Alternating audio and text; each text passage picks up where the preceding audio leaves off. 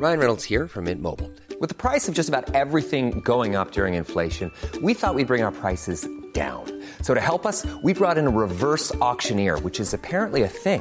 Mint Mobile unlimited premium wireless. Ready to get 30, 30, bit to get 30, bit to get 20, 20, 20, bit to get 20, 20, bit to get 15, 15, 15, 15 just 15 bucks a month. So, Give it a try at mintmobile.com slash switch.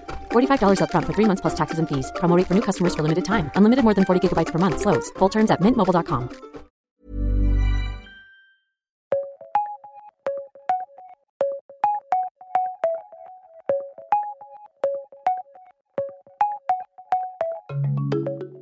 Hello and welcome to The World in 10. All the big stories globally brought to you with unique insight and analysis from the Times of London. I'm Sonal Patel. And I'm Bhavani Vadi. Coming up, one of the world's best known broadcasters hits crisis mode after serious allegations against one of its top stars. Also, the Lithuanian president calls Putin a gambler in the Times exclusive. And on a lighter note, fancy a dip in the Seine? No, me either. But there's a map of the best spots if you do.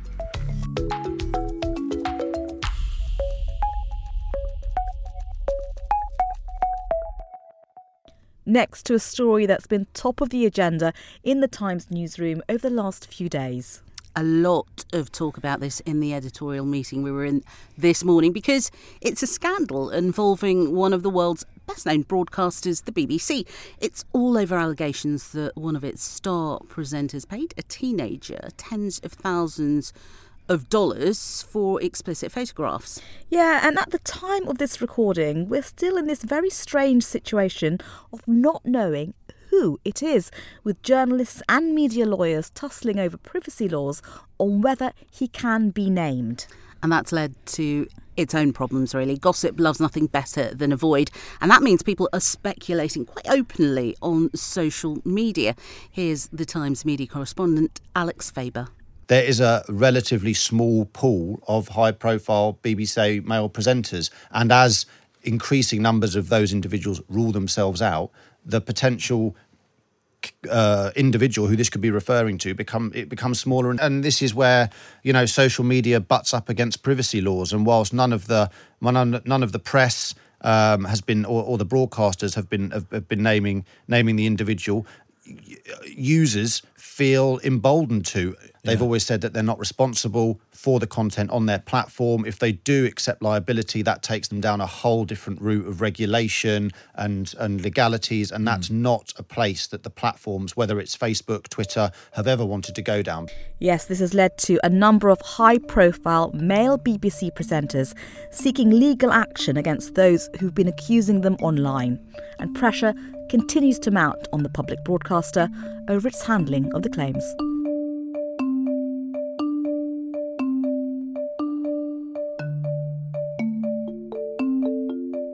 Next to a Times exclusive with this man, Gitanas Nauseda. Putin is a gambler, hmm. and all the threats he makes are not because he's strong, but because he feels weak.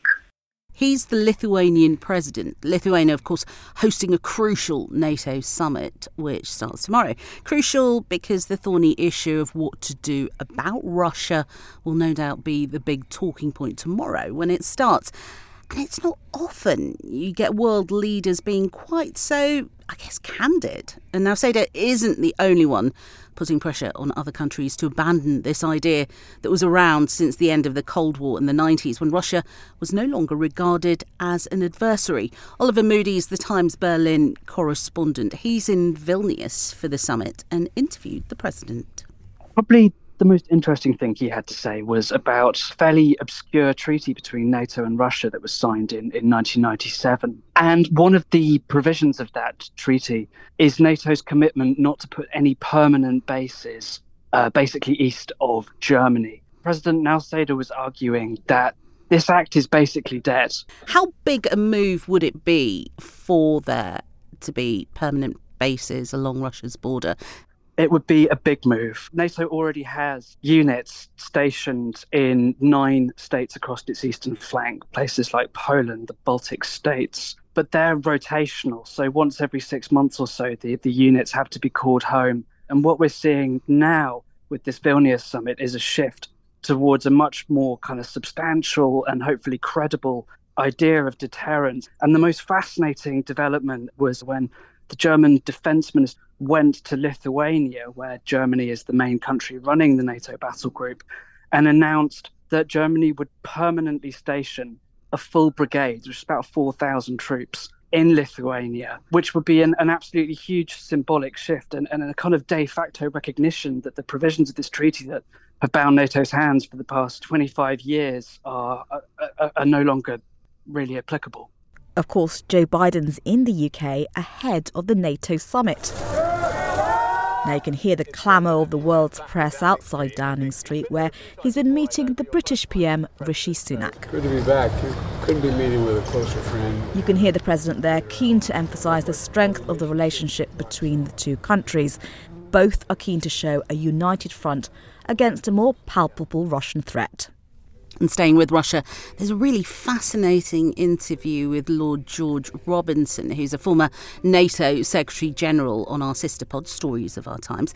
And now, having met Vladimir Putin a number of times, he has incredible insight into the Russian president and his thinking. Um, it's just brilliant access to an important geopolitical figure. Uh, check out Stories of Our Times wherever you get your podcasts.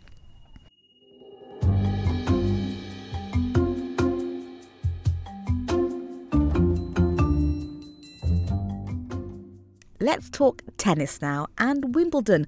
A bit of a problem. Lots of players seem to be getting quite irate about the scheduling of matches. Yeah, I watched a live Wimbledon match featuring Andy Murray and Stefanos Tsitsipas at around 10:30 at night, which felt really very odd. Um, so, because there's an 11 pm curfew, some matches, like Murray's, which were scheduled last, are being played over two days, which really isn't ideal for some players. No, not ideal for some, although Wimbledon denies it publicly. It's understood it's partly been done to keep the main broadcaster, the BBC, happy, as it means they get more tennis to show at prime time. But the Times tennis correspondent, Stuart Fraser, says it's left players feeling like a bit of an afterthought. If you have that curfew, then starting three matches at 1.30 runs the risk of problems later on. They've been lucky a couple of nights where matches towards the end of the day have been relatively quick, so they got it finished in time. But on two of the first seven days, play has been suspended and both of these matches involved two of the biggest draws in the men's tournament Andy Murray and Novak Djokovic.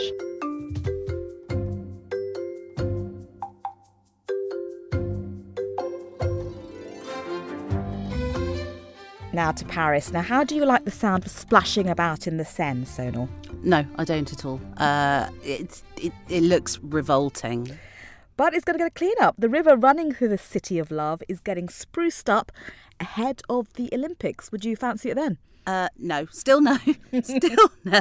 Uh, swimming will be allowed again in the Seine hundreds of years after it was banned because, for the very reasons I don't want to go in, uh, it was so polluted. The Times Paris correspondent Adam Sage explains why it's happening. This is follows a, a, a massive cleanup of the Seine that's costing about 1.4 billion euros. Um, that's been spurred by the Olympic Games uh, where there are going to be three uh, swimming events in the river. Um, uh, that was part of Paris's pledge to the uh, Olympic Committee um, when they got the games. They had to clean the river up so that people could swim in it for the Olympics, and they're saying they're going to carry on the cleanup. Um, and go ahead with it so that ordinary people will be able to swim uh, after the Olympics.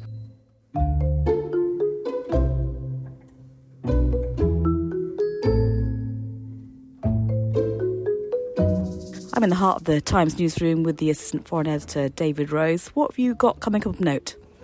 Uh, well, we're covering uh, new archaeological finds at the site of the Battle of Waterloo in tomorrow's paper, including new evidence of trenches used by Napoleon's army in the initial stages of the fighting. Uh, a team of British archaeologists are working with uh, military veterans, including some from Ukraine, for the first time, and they've uncovered some potentially uh, very new features of the battlefield that we didn't know uh, existed before.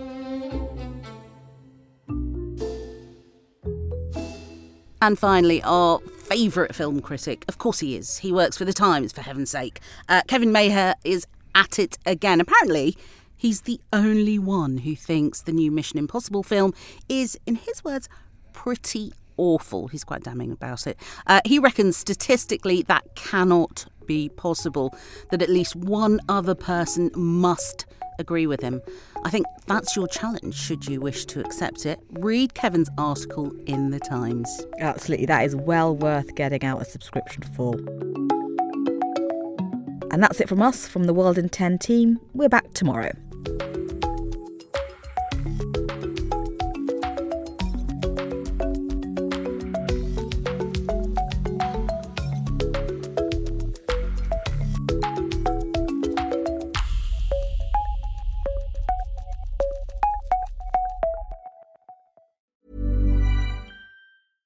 Planning for your next trip? Elevate your travel style with Quince. Quince has all the jet setting essentials you'll want for your next getaway, like European linen, premium luggage options, buttery soft Italian leather bags, and so much more. And it's all priced at 50 to 80% less than similar brands. Plus, Quince only works with factories that use safe and ethical manufacturing practices. Pack your bags with high-quality essentials you'll be wearing for vacations to come with Quince. Go to quince.com slash trip for free shipping and 365-day returns.